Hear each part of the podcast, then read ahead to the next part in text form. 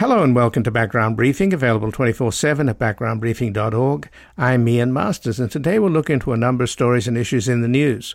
We'll begin with laws from the 1870s Reconstruction era being applied to Trump's prosecution, with the Ku Klux Klan Act of 1871 included in Jack Smith's January the 6th indictments, and two prominent conservative law professor's conclusion that Trump should be disqualified from the presidency under Section 3 of the 14th Amendment for his participation in an insurrection against the U.S. government. Joining us is Kristy Parker, counsel at Protect Democracy, where she leads litigation to secure accountability for abuses of executive power and interference with government functions, and leads advocacy to reform the Department of Justice and protect its independence from politicization. Before joining Protect Democracy, she spent 15 years as a federal prosecutor at the Justice Department, specializing in police excessive force and hate crimes cases as deputy chief of the Civil Rights Division's criminal section. And we will discuss her article at the New York Times why it's no surprise that Trump is being charged under Reconstruction era law.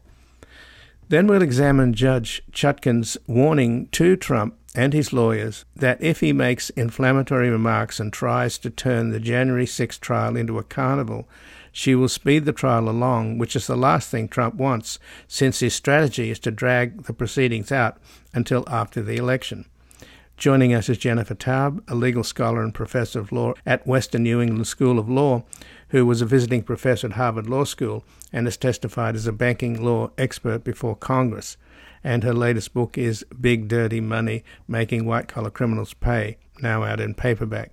She's the host of the new podcast, Booked Up with Jen Taub, and we will discuss her latest article at the Washington Monthly The Jury is Not Going to Believe Trump's Defense in the January 6 trial. Then finally, we'll examine the appointment of a special counsel in the Hunter Biden case after a plea bargain deal fell, th- fell apart in federal court in Delaware. Joining us is David Redlawsk, professor and chair of the Department of Political Science and International Relations at the University of Delaware. He was a co editor of the journal Political Psychology, and his newest books are The Oxford Encyclopedia of Political Decision Making, for which he's editor in chief, and A Citizen's Guide to the Political Psychology of Voting. We'll assess why the so called head of the Biden crime family, after five decades in public office, has never had charges brought against him unlike the head of the Trump crime family. And joining us now is Kristy Parker, who is counsel at Protect Democracy, where she leads litigation to secure accountability for abuses of executive power and interference with government functions and leads advocacy to reform the Department of Justice and protect its independence from politicization. Before joining Protect Democracy, she spent 15 years as a federal prosecutor at the Department of Justice, specializing in police excessive force and hate crimes cases as a deputy chief of the Civil Rights Division's criminal section. And she has an article at the New York Times why it's no surprise that Trump is being charged under a Reconstruction era law. Welcome to Background Briefing, Kristy Parker.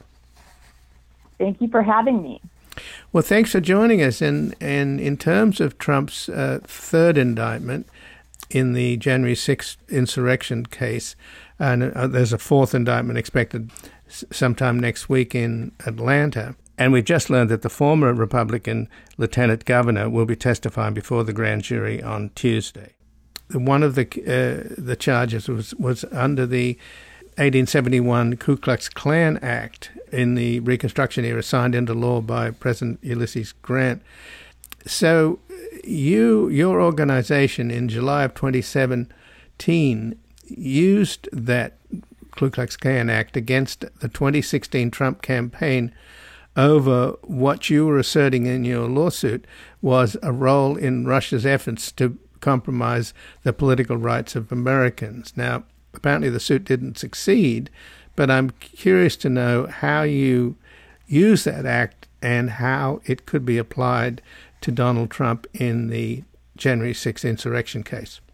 Well, there were actually a series of uh, federal laws that were passed in the aftermath of Reconstruction and the enactment of the 13th, 13th, 14th, and 15th Amendments that were passed by Congress in order to give both the Department of Justice and also private individuals the ability to enforce what those amendments were meant to do. And one of the key things they were meant to do was, of course, put an end both to to slavery, but also to the what, what was called, you know, the badges and incidents of slavery, which was prohibiting people who had formerly been enslaved from from exercising their full rights as citizens. And one of the key ones of those is, of course, voting. So there were a series of statutes passed.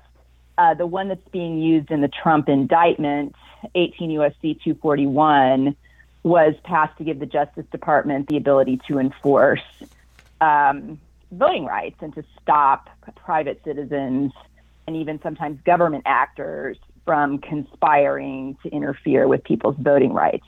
There was a separate act that was passed, which we used in the uh, in the Mueller case that you're talking about, which gives private citizens the ability to file lawsuits to prevent to prevent conspiracies to undermine people's ability to cast their votes for the people that they want to vote for or to interfere with certain critical functions of the federal government. So that that's how those laws can be used when somebody's trying to interfere with people's fundamental rights to do things like vote. The Klan Act gives the gives the ability of private citizens to try to beat back against that. So why did uh, it, it, did your suit fail then? Well, I mean, it, it, we we lost on a motion to dismiss at the district court level for a variety of legal, I guess what you would call technical legal reasons. But the the gra- the, the the centerpiece of the lawsuit was aimed at highlighting the fact, uh, from the civil point of view, that there had been a conspiracy on the part of certain actors within the Trump campaign and the, the Russian government to hack into the Democratic Party's email servers and, and you know, lift information out of those and interfere with the, uh, the, the 2016 election. And of course, you know, the Mueller report and the Senate Intelligence Committee went on to document quite a few instances of those very things. So another case involving the the Reconstruction era is being offered up uh, by two prominent conservative law professors who have concluded that Donald Trump is, should not be president under the Section 3 of the 14th Amendment, again from that same era. What do you make of uh, this the, this new paper that's coming out in the University of Pennsylvania Law Review by Professor William Baude of the University of Chicago and Michael Paulsen of the University of St. Thomas, both of whom are prominent in the Federalist Society?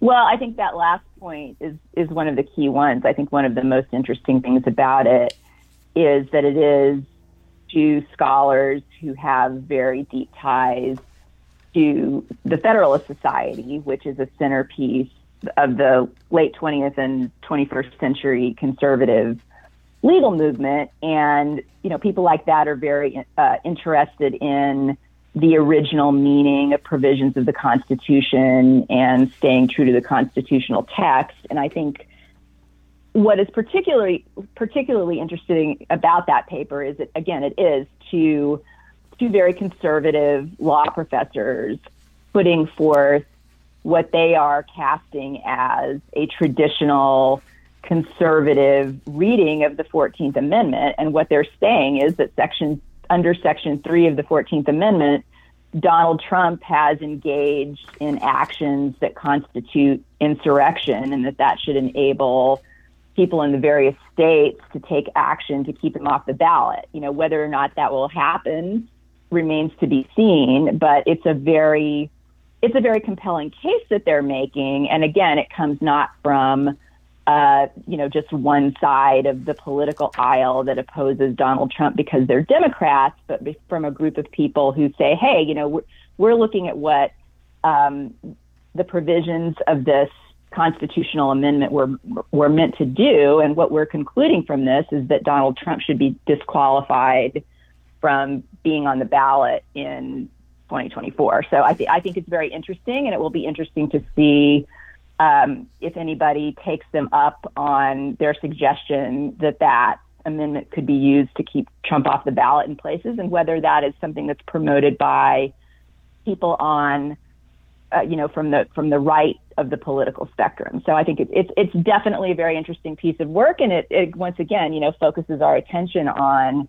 you know, really what we've seen here in the last six, seven years, which was, you know, a person who did who did things that were very much on the minds of people during that period in the aftermath of the Civil War, when we were engaged in a in, in a huge national debate over whether or not we were going to have a multiracial democracy. And I think we had reached a point over a period of time where we lulled ourselves into thinking that we had solved that and, you know, the, the, rise of the Trump movement has demonstrated to us that that just really isn't the case. And so a lot of these these Civil War era laws are very much back in the forefront of our minds.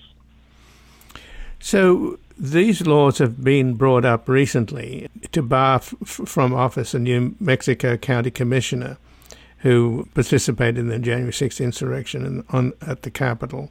They were also used against uh, Congressman Madison Cawthorn and and Congresswoman Marjorie Taylor Greene, but they didn't work. So, what happened there, and and how could they be employed? Who would who would have to bring them forth to stop Trump on the basis of Section Three of the Fourteenth Amendment?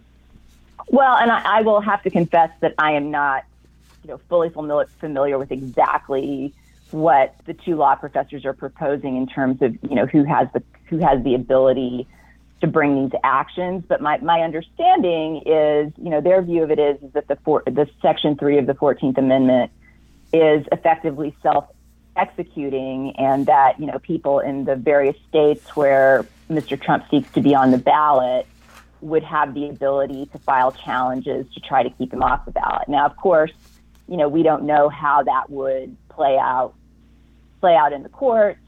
And, you know, with respect to some of the other folks that it's been, you know, tried against, you know, it's, it's a factual question whether or not, you know, the fact finders are going to conclude that these folks actually, you know, were part of or engaged in the insurrection. But again, you know, I would just simply note that it's, it's, um, it's very interesting that, that this has been raised not just by people on the political left, but by a couple of very prominent, you know, very well regarded conservative legal scholars who are saying, "Hey, let's let's take a look at whether or not this can be used." And I wouldn't be surprised at all to see someone try to do that. So that could be something we see play out in the next, you know, few months before we get to the end of the Republican nominating contest.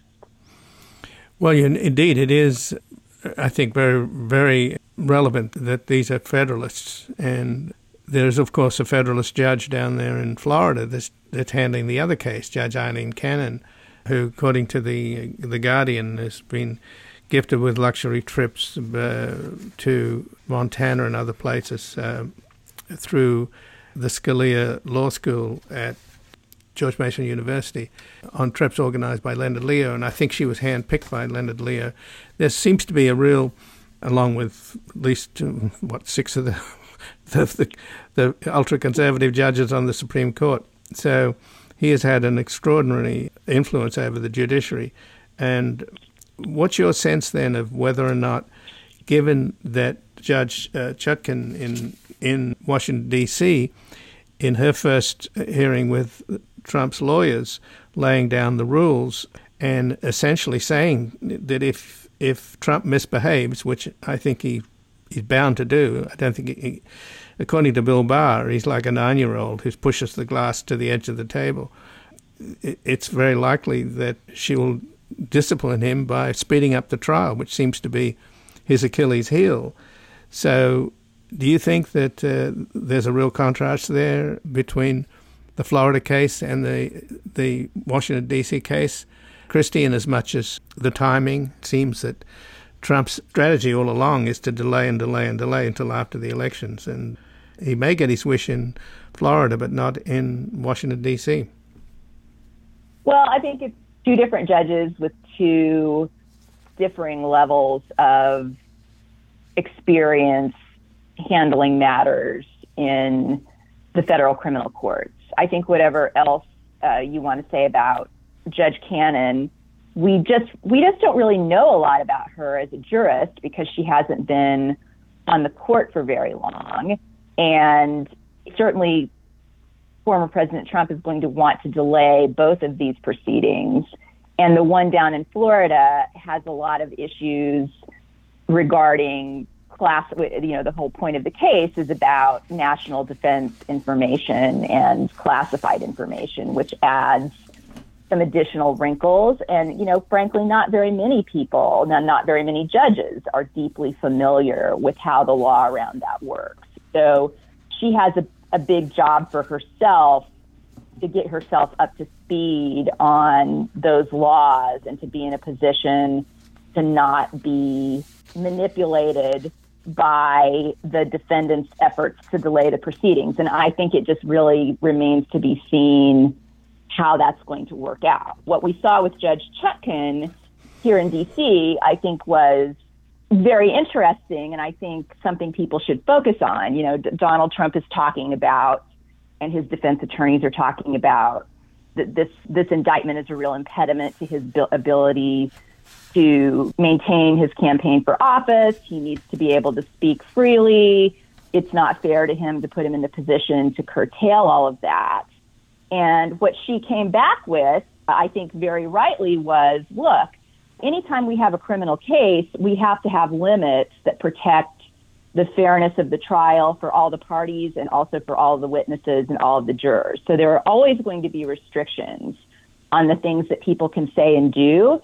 And if your position is you can't abide by those because it's too difficult for your campaign, then what that tells me is that we need an even quicker trial. And I'm going to be very mindful of perhaps getting this done even more quickly than maybe the government is asking for. And I think that was a very savvy and correct point on her part uh, that we all, everybody in the country, has an interest in getting the issues around the January 6th insurrection and the former president's role in that and whether those things amount to crimes resolved before we have an election involving the person who's now indicted for those things. So I thought that was a very telling hearing Friday. Um, what was it, August the 10th? So, just in closing, then, uh, Kristy, you mentioned earlier uh, the Mueller case, which obviously was a, you know, even though it, it, was perceived to be a failure, I don't think many people read it and don't, don't seem to understand that there were some serious uh, charges against Trump that were in that final report, along with the Senate bipartisan Senate Intelligence Committee report again, which was damning in terms of Trump's collusion with uh, Russia. And uh, you mentioned earlier the, the lawsuit that you brought against him under these Reconstruction era Ku Klux Klan acts, which are now being used by Jack Smith. But I guess the broad question here is, Kristy, is is the best way to deal with the problem of Trump and the idea that he could come back both in terms of foreign policy. He would immediately, Putin's counting on him coming back, obviously, um, and the idea of, of him becoming president again. He's already made it clear, and his people have made it clear that he wants to essentially want to to create a kind of dictatorship here in the United States. So there's many reasons to be alarmed about Trump second uh, bite at the apple here. But is the law the way to, to, to, stop him, or or would it be would it be better for him to be stopped by the voters? In other words, if you look at the record of Mueller, etc., and the, these current trials, and there's more coming, as I say, in Florida, another one coming next week. Is that the, is that going to work? Because for some reason or other, the more you try to nail this guy, the more popular he becomes with his base, and he seems to thrive on being kind of a martyr at the same time as thumbing his nose at the law, which is, you know, he was after all schooled by a, a mafia lawyer, Roy Cohn. The answer to that question is can the law stop him all by itself? No. And as we've seen, you know, can elections stop him all by themselves? no. I mean, he's he's lost the popular vote now in two elections. He lost the election under the you know the the electoral college that we have in 2020. So you know the people have already a majority of Americans have already shown uh, their cards with respect to Donald Trump. But I, I think you know it's it's very important in a rule of law society that rests on the concept that no one is above the law for um, our institutions to stand up and show that they are willing to hold even someone like Donald Trump, who by his own claim becomes more popular with his own base as he appears to be held accountable by you know mainstream institutions in our society, I think it's still very important for those institutions to stand up and do what they need to do.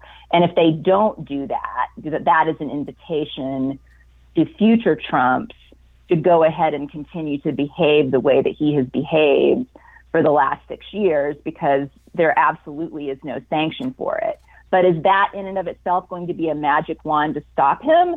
No, it's not. You know, we have another election in which he is very likely to be um, the Republican Party's nominee, and it's the question is going to be put to the American people again.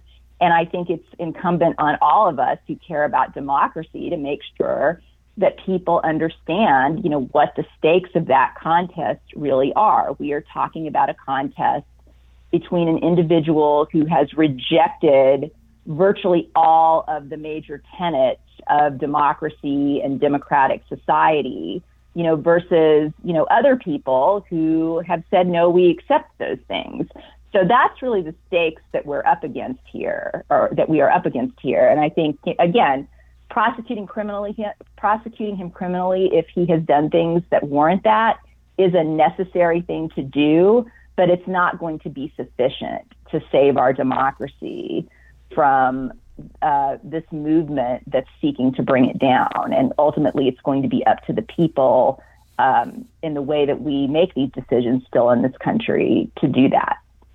Well, Kristy Parker, I thank you very much for joining us here today. Thank you very much. And again, I've been speaking with Kristy Parker, who is counsel at Protect Democracy, where she leads litigation to secure accountability for abuses of executive power and interference with government functions, and leads advocacy to reform the Department of Justice and protect its independence from politicization. And before joining protect democracy. She spent 15 years as a federal prosecutor at the Department of Justice, specializing in police excessive force and hate crime cases as a deputy chief of the Civil Rights Division's criminal section.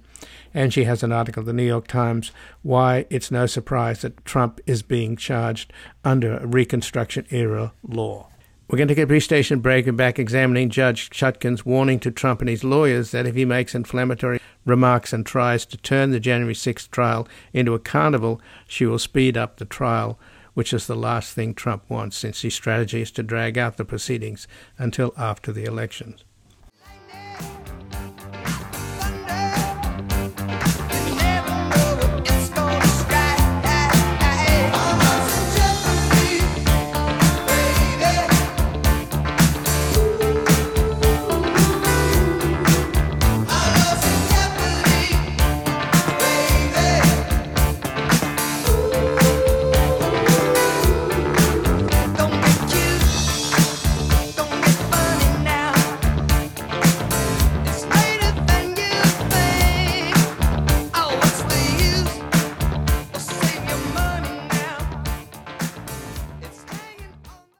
Welcome back. I'm Ian Masters, and this is Background Briefing, available 24 7 at backgroundbriefing.org. And joining us now, Jennifer Taub, who is a legal scholar and professor of law at Western New England School of Law, who previously taught at Harvard Law School. She has testified as a banking law expert before Congress, and her latest book is Big Dirty Money Making White Collar Criminals Pay, now out in paperback.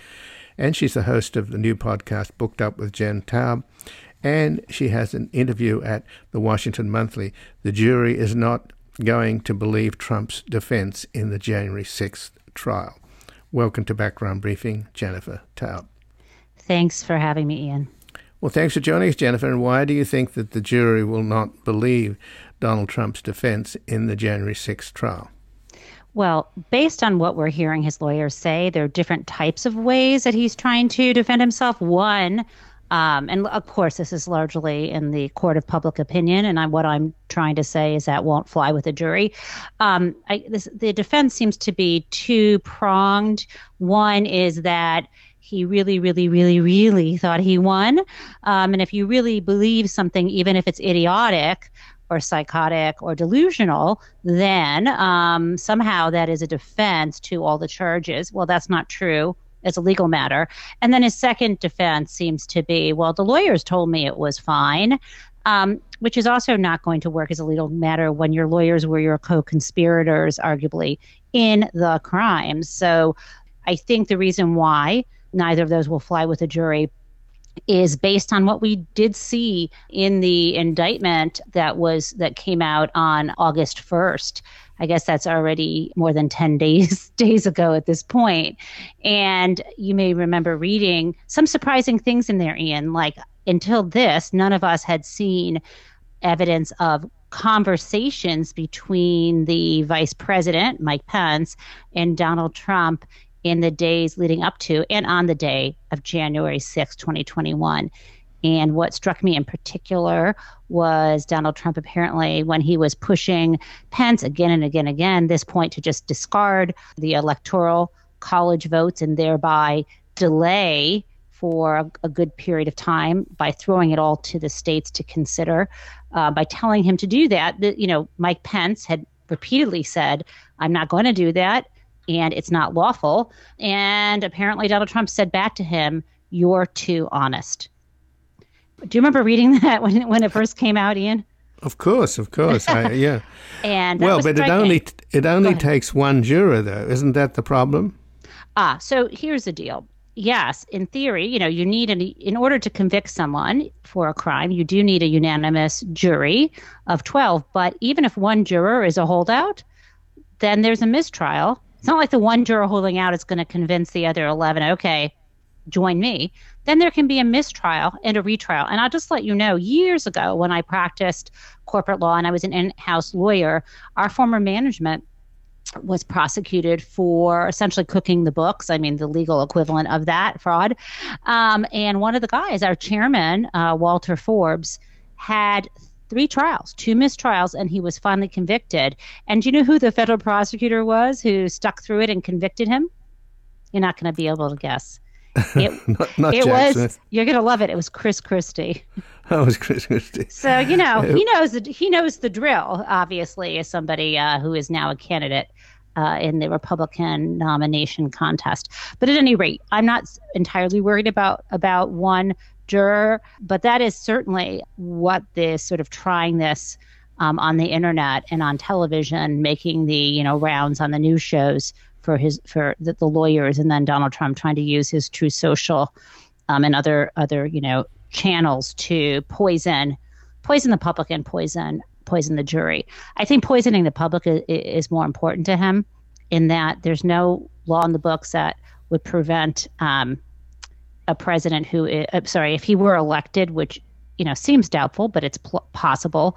Um, and then you know if he had been convicted, he could, you know, there's nothing that there's nothing preventing him from serving his out the presidency, even though he's been convicted. There's complications under the 14th Amendment, Section 3 of that, saying that he can't even be a candidate for office. But let's see if, if by the way, if he is um, an insurrectionist. But so much depends upon how the trial would move forward, what the charges are, and whether the secretaries of state are willing to step up and, and look at that. So I guess what I would say is right now, the game he's trying to play is convince the public that he's still uh, a viable leader and that it's all a um, witch hunt. Well, if it goes, if it if there is a mistrial, of course, that will delay, which is what yes. Trump's tactics all about yes. in the first place. And yep. and uh, Judge Chutkan, I thought, was very clever in basically saying if your client Trump misbehaves, which he probably can't help himself. That's what he does. Right. Mm-hmm. That's what, you know. Bill Barr said he's like a nine-year-old who pushes a, a glass to the edge of the table. If that's the case, then she said that we'll speed up the trial. That's your punishment. So she's, I think she's found his Achilles heel. Um, well, also let me just say he has met his match with her. She has outsmarted him in terms of the tactics that he uses, and there is only one person that Donald Trump seems to have been able to hold his tongue about. One person, and that is Vladimir Putin. So, because he realizes, obviously, it seems to me, that Putin has more power over him than anyone else. And I think Chutkan now has that kind of power over Trump. And I, I think he'll stay in line. I, I do. If he, uh, I, I think he may use surrogates like his sons, his and uh, his adult sons, that is, or others who, without even being told, will go ahead and try to attack the witnesses, and we'll see what that does. Whether the judge will then also speed up the trial, even if he'll he'll argue that he had no control over those out third parties.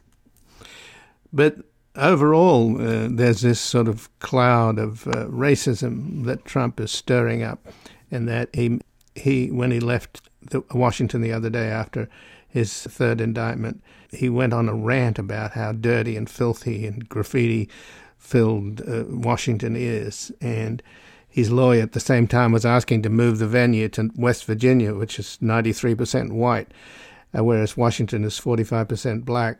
And it's so obvious that Trump is dog whistling to his base that that the the blacks are the ones that are that are putting me on trial. You've got a black judge in Washington. You've got a black a black prosecutor in Atlanta, and a black DA in in uh, Manhattan, and they're all out to get me. Do you think that's inside of the court, or do you mean with his? well, well, in other words, it's it seems pretty obvious to me that it's it's a sort of racist dog whistle to his yeah. to his base. But I just wonder, I well, wonder yeah. what what what the ultimate aim here is to send his followers into D.C. with their pitchforks. I'm not, I'm not sure. I don't know what, if he's. I think it's you know sometimes what he does is just pure rage, even though it it it is you know dog whistle. I think it reflects his own racist tendencies, and I think you know when your base. And, and, and no offense to dogs, I love dogs, but when your base is a bunch of dogs, then you're going to whistle to them to keep to get their attention, and that's that's what he's doing. But I think it's beyond that. I think he's was raised by a man who um, was racist. They were they had to settle a lawsuit involving racial discrimination that was right his first foray into the business realm. I mean, we've seen you know newspaper stories suggesting that Fred Trump was the same Fred Trump arrested at a Klan rally at one point.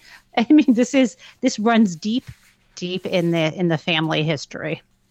So you mentioned Fani Willis's the possibility that Fani Willis will uh, indict him sometime for the fourth time next week.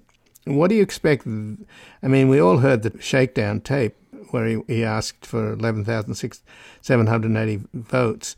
Is that the centerpiece? Is there, there seems to be more to that because uh, they they apparently the grand jury interviewed a lot of uh, the the fake electors and others. So, what kind of parameters do you think that new case will involve?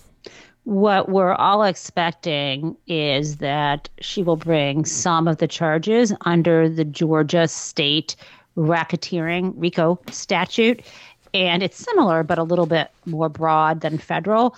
And the benefits of, of bringing a racketeering case as opposed to just a conspiracy case is that you can really um, you you can capture more people and more activities even without the need to pinpoint agreements among the conspirators. In other words, in a normal conspiracy case, anyone who you're trying to charge, you have to prove that they entered into some kind of agreement to engage in an, the unlawful act in furtherance of some conspiratorial objective.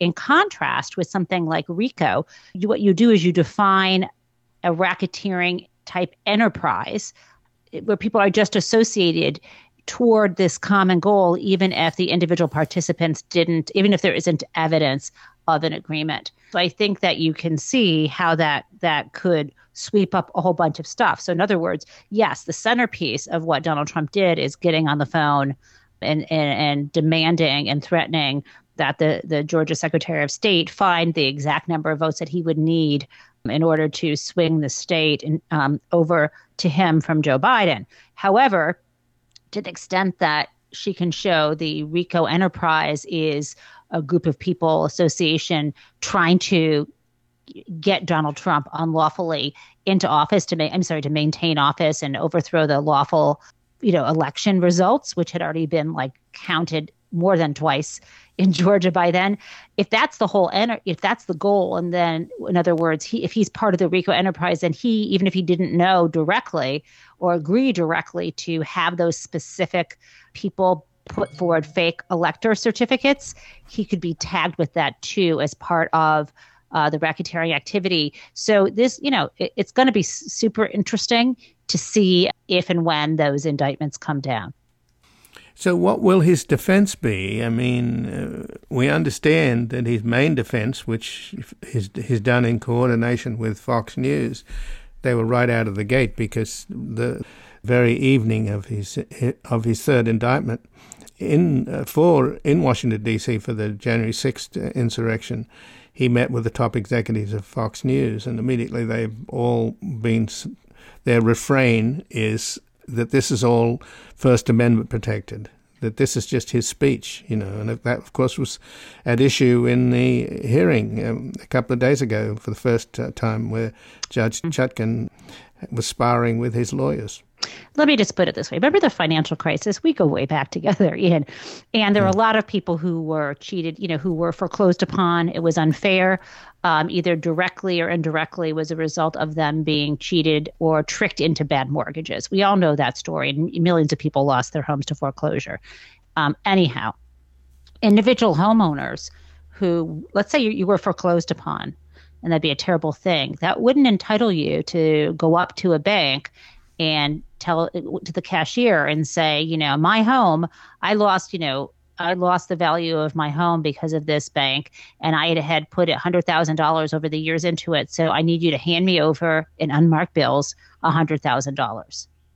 If you said that, your defense wouldn't be, but I thought this bank had cheated me and your defense wouldn't be i mean you could try it but it's not going to be successful. Saying i have the first amendment right to say whatever i want.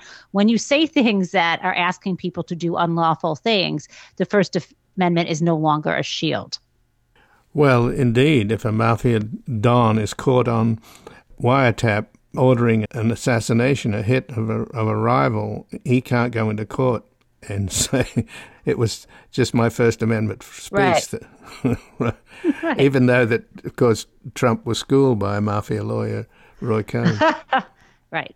I mean, these again, so the, you know, similar to what I what I said earlier, these defenses when it comes to like I didn't know, I thought I had won. That you know, given the specific charges against him, the activity, you know, say what you want, that's fine until the things you're saying are asking people or directing people or encouraging people to break the law, or when the things you're doing are literally engaging in attempts to obstruct, you know, an official proceeding or to take away our rights to vote. You know, it doesn't work. And, you know, the First Amendment is like any other constitutional right, not absolute. We have time, place, and manner restrictions all the time. For example, you know, I don't have a First Amendment right to, at a voting booth while I'm voting, shout, everybody should vote for Joe Biden. You know, you're, I'm not allowed to even wear a T-shirt um, when I go into or carry a sign or pamphlets inside of a certain amount of space, inside, you know, near a place of, of voting. Because the idea is the right to vote without intimidation or influence outweighs my you know outweighs my speech rights in that context similarly you know in a courtroom if i go into the courtroom as someone watching a trial I can't, you know, while someone's testifying, stand up. I mean, I can do it, but I would be carted away and I would have no First Amendment defense if I shouted, that witness is lying. Or, you know, some, you know, so, so there's, there's a lot of, you know, there are a lot of places where we just don't always get the right to say whatever we want whenever we want. And especially that's true when what we're doing is encouraging someone to break the law. So then, just in the last couple of minutes, then, Jennifer, uh, just to sort of broaden this out a little, going back to Mueller and and the fact that Donald Trump has been one step ahead of the sheriff all of his business life and his political life. I mean, it would seem to me the best way to get rid of this massive problem facing us, which is Donald Trump, and the idea, as you mentioned earlier, the only person he he uh, won't criticize and is Putin. Putin's waiting for, for him to come back, as is Netanyahu, because uh, you know in Putin's case he's going to pull the plug on on Ukraine, uh, and that's the only way Putin's going to win. So there's a, there's lots of reasons, both in terms of foreign policy and domestic policy, and the fact that Trump wants to turn this country into a, into a fascist dictatorship, with him as the new Duce. There's a lot of reasons to to vote. So it seems that the Democrats and and the liberals and the people who are appalled by Trump keep counting on the law and the legal process to get rid of this problem. And I'm wondering whether at the end of the day, that is kind of futile, and that the real focus should be in voting out the SOB. So the legal process exists and it's going to move forward whether or not we have faith in it to result in a way that affects the political ends, right? So there it's not like any of us members of the public can do anything to hasten or slow down that the, the various trials. I think it's perfectly normal for us to be completely interested in when one of the most powerful people in the world faces justice. It's it's fascinating. Um, you know, it's it, the areas of law are complicated, and, it, it, and I think people are really interested, given that it, that we seem to usually have a two tier justice system, and even in this case, we can see um, that the courts um, the system are bending over backwards because we also have, you know, on balance, a respect for the office of the presidency, even if we don't have much of respect for this particular man. But to answer your question, yeah, we do need to get out and vote. And what just happened this past week in Ohio shows us that when people are motivated to vote to protect our rights, they will turn out. I mean, the you know one thing that Donald Trump tends to do is suck up all the oxygen in the room, and the most important thing, you know, and that makes sense given that the threat of him returning to office is is so profound, even if the the probability is low, the magnitude of the impact is so high that it makes sense that we would want to keep our eye on what is happening with him. But things like taking away all women's rights to choose in this country, we don't have freedom to go where we want. Um, you know, the idea that reproductive freedom, after being secure to some degree um, since you know since Roe versus Wade in 1973. The idea that that would just be taken away is hugely motivating for especially young people, and that's why they turned out in Ohio because Ohio is doing the Republicans in Ohio are doing everything they can to sink the effort to get this uh, constitutional amendment on the ballot in November. Um, this past week, as you know, um, there was you know a special election to try to put forward by the Republicans to try to raise to a supermajority um, to 60 percent instead of the normal simple majority of 50 percent. The amount of votes needed to pass that constitutional amendment. Um, so that lost, and also they wanted to make it that you had to be much harder to even get a, a, referendum on the ballot that the people put forward. So the Republican Party has now realized, as Ohio has showed, that they want they they don't want women to have reproductive freedom, and they've showed that they don't actually believe in democracy, and the only way to maintain minority rule is to make it harder and harder for the people to vote and speak. And that's I, I'm hoping that motivates everyone across the country who cares about democracy. Um, cares about reproductive freedom and wants to fight fascism just to, to get out and vote. Well, Jennifer Taub, thank you very much for joining us here today. Thanks so much for having me, Ian.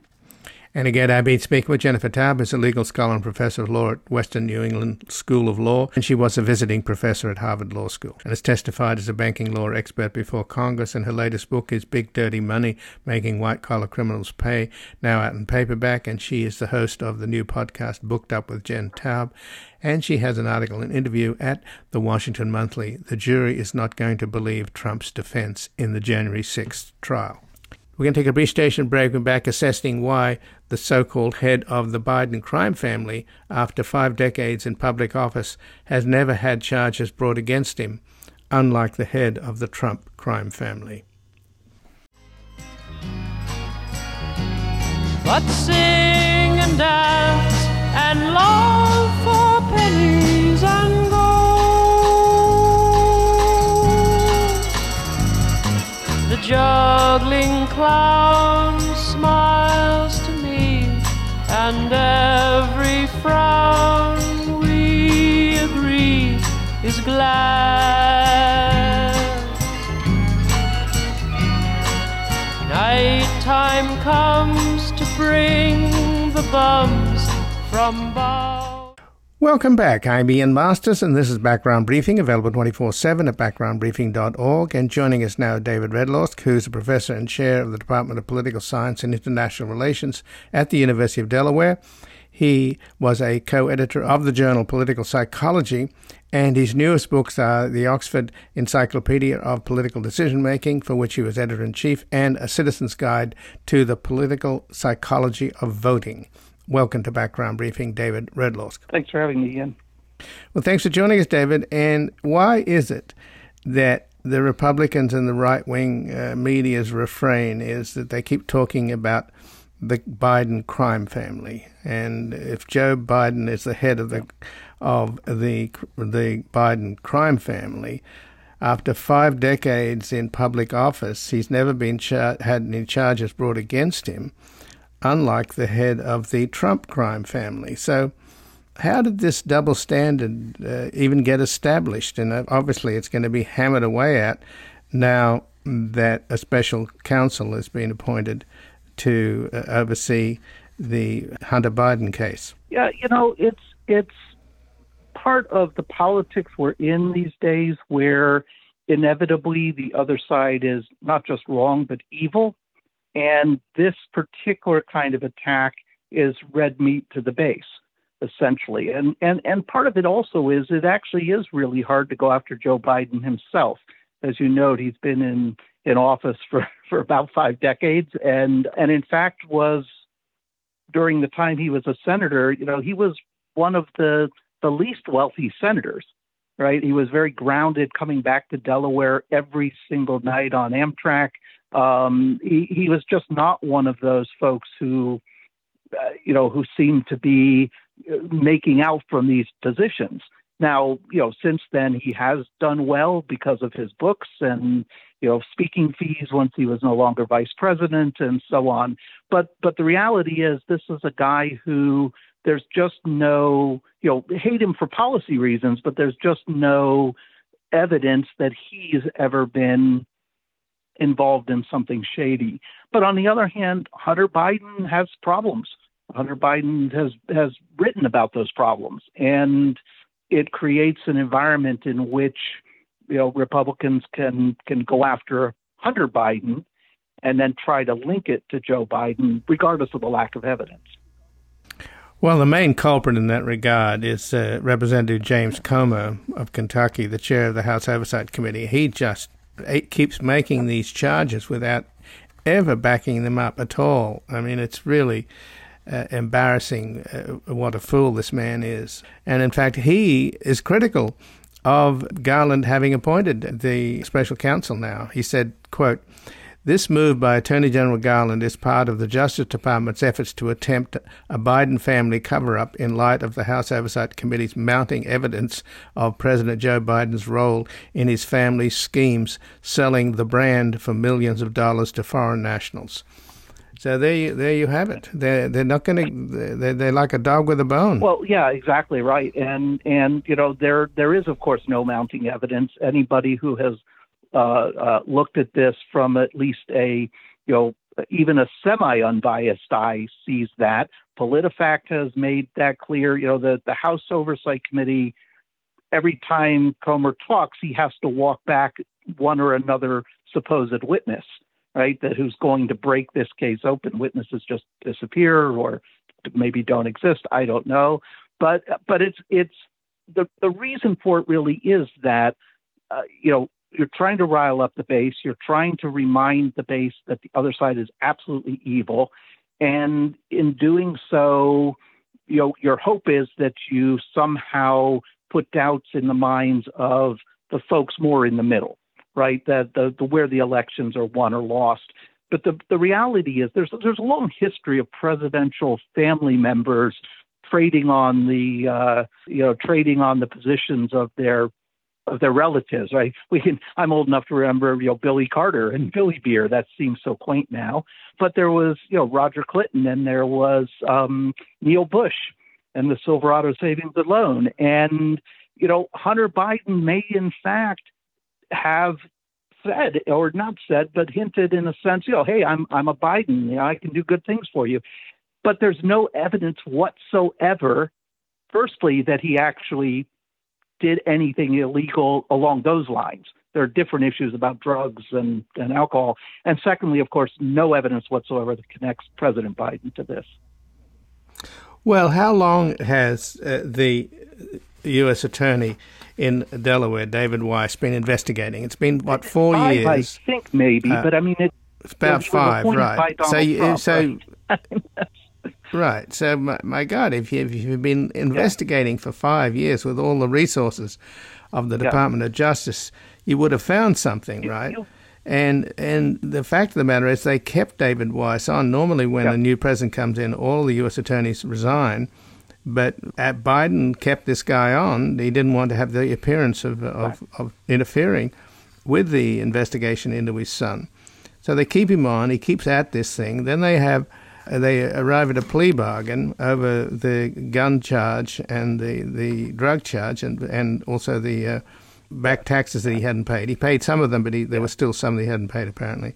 And that deal fell apart, and that has led to having a special counsel yeah. now, which again the Republicans are complaining about, even though they were the ones all along saying there should be a special counsel. Almost, so you can't win with no, these it's almost as if people don't think that what they've said before is actually on the record or actually on tape or video. Um, this this sudden turnaround. Oh no, we don't. You know, special counsel. What a terrible thing. I, it's it's just it's mind-boggling, right? It's absolutely mind-boggling at this point. Um, Weiss is a career uh, prosecutor, U.S. attorney, appointed by Donald Trump, you know, presumably doing his job. And, you know, frankly, more power to Garland at this point to say, look, we really do need to make sure it it, it is clearly separated under the the Special Counsel Act so that there can be no question about it. But that you know that leads to complaints by Republicans because that's not really what they want. Right? They don't really want it to be able to not only say it is independent, but to actually now it's legally independent of the Justice Department. That's not what they want. Right. What it does for Weiss and, and the investigation is it broadens it out beyond the parameters of the initial investigation, right? Where, after you know, from which they made a plea bargain deal, which the judge shut down. So it could mean that he can look into other cases in, in other states like California, because this was this plea deal was was focused on Delaware, right. wasn't it? I mean, Weiss himself has said he didn't have any lack of power. He he he has put the kibosh to the idea that he couldn't take the investigation anywhere he wanted to take it. There's nothing saying the U.S. attorney in Delaware can only look at things in Delaware. That would really make no sense from a legal perspective. So, but what, what it does do, of course, is does give him formal authorities that are separated from the Department of Justice. I doubt highly that it actually changes the investigation very much. You, as you noted, it's been going on for a very long time. If there was something there, you would think it would have already been visible. Right. So, what do you then think is going to be the impact here if if if there's a possibility that he could come up with something later on and that might happen in 2024? Or is this a kind of clever way of, of both uh, Attorney General Garland and of uh, David Weiss to sort of bury it so that it can't be the political football that uh, Comer and these others are uh, gnashing their teeth over? I, mean, I think no matter what, it remains a political football. What what really is the question is do voters care? And you know, I, I noted the long history of relatives. Um, at least in the last 50 years of this, voters haven't actually cared much about, you know, what relatives of the president have done. I think they're middle of the road voters. I'm obviously again partisans are a different story, but I'm I think they can separate that, particularly if there are no actual links visible. But you know, we're in such a, a, partisan environment. I mean, we you know such an intensely partisan environment that that isn't going to go away no matter what at this point. The Republicans don't have much else to talk about right? Biden's got a good economy at this point in general. He's done a lot of other things that people didn't expect to get done, the Infrastructure Act. It's really hard for Republicans to go after Biden in the, the presidential election. So you got to use whatever tenuous things you can. And they're saddled potentially with Donald Trump, who you know, really has been indicted on something like 78 counts now.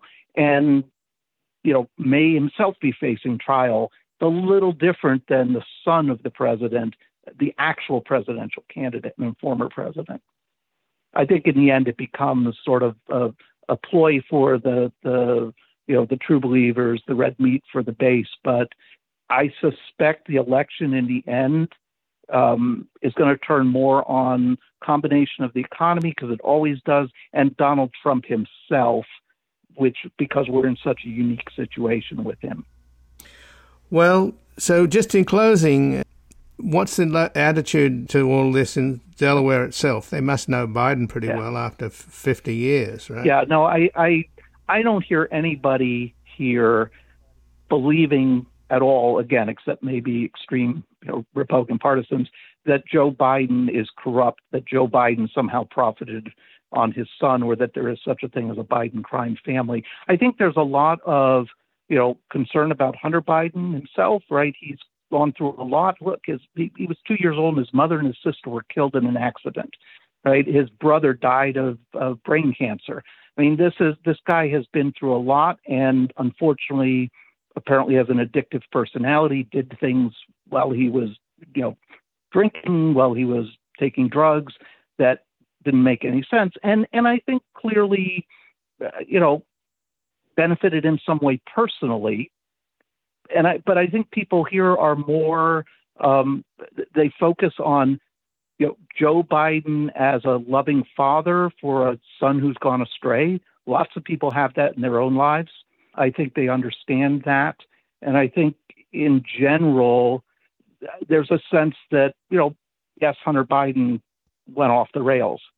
Joe Biden is not Hunter Biden. Well, David Redlawsk, thank you very much for joining us here today. Uh, happy to happy to be here, Ian. Thanks. Well, thank you, David. And again, I've been speaking with David Redlawsk, who's a professor and chair of the Department of Political Science and International Relations at the University of Delaware. He was a co-editor of the journal Political Psychology, and his newest books are the Oxford Encyclopedia of Political Decision Making, for which he's editor in chief, and a Citizen's Guide to the to the Political Psychology of Voting. This has been Background Briefing. I'm Ian Masters, and I'd like to thank producer Graham Fitzgibbon and assistant producer Evan Green to help us sustain this program into the future and ensure it remains free to all. Please take a moment to support us by going to backgroundbriefing.org/donate or publictruthmedia.org where you will find our non-profit Public Truth Media Foundation, where your tax-deductible donations, large and small, keep us broadcasting. And if you've missed any of today's programs or would like to explore our vast archives, you can find us at backgroundbriefing.org, where we include extended interviews searchable by topic and have made it easy for you to sign up for daily email updates that provide links to resources, articles, and books discussed on the program. Also, you can find links there to subscribe wherever you get your podcast, and we encourage your ratings and reviews on these platforms. Find us on Twitter and Facebook at Ian Masters Media and please do help us reach more listeners by sharing this program with friends, family, and colleagues. And I'll be back again tomorrow with another background briefing. Bye for now. The guy that lived next door in 305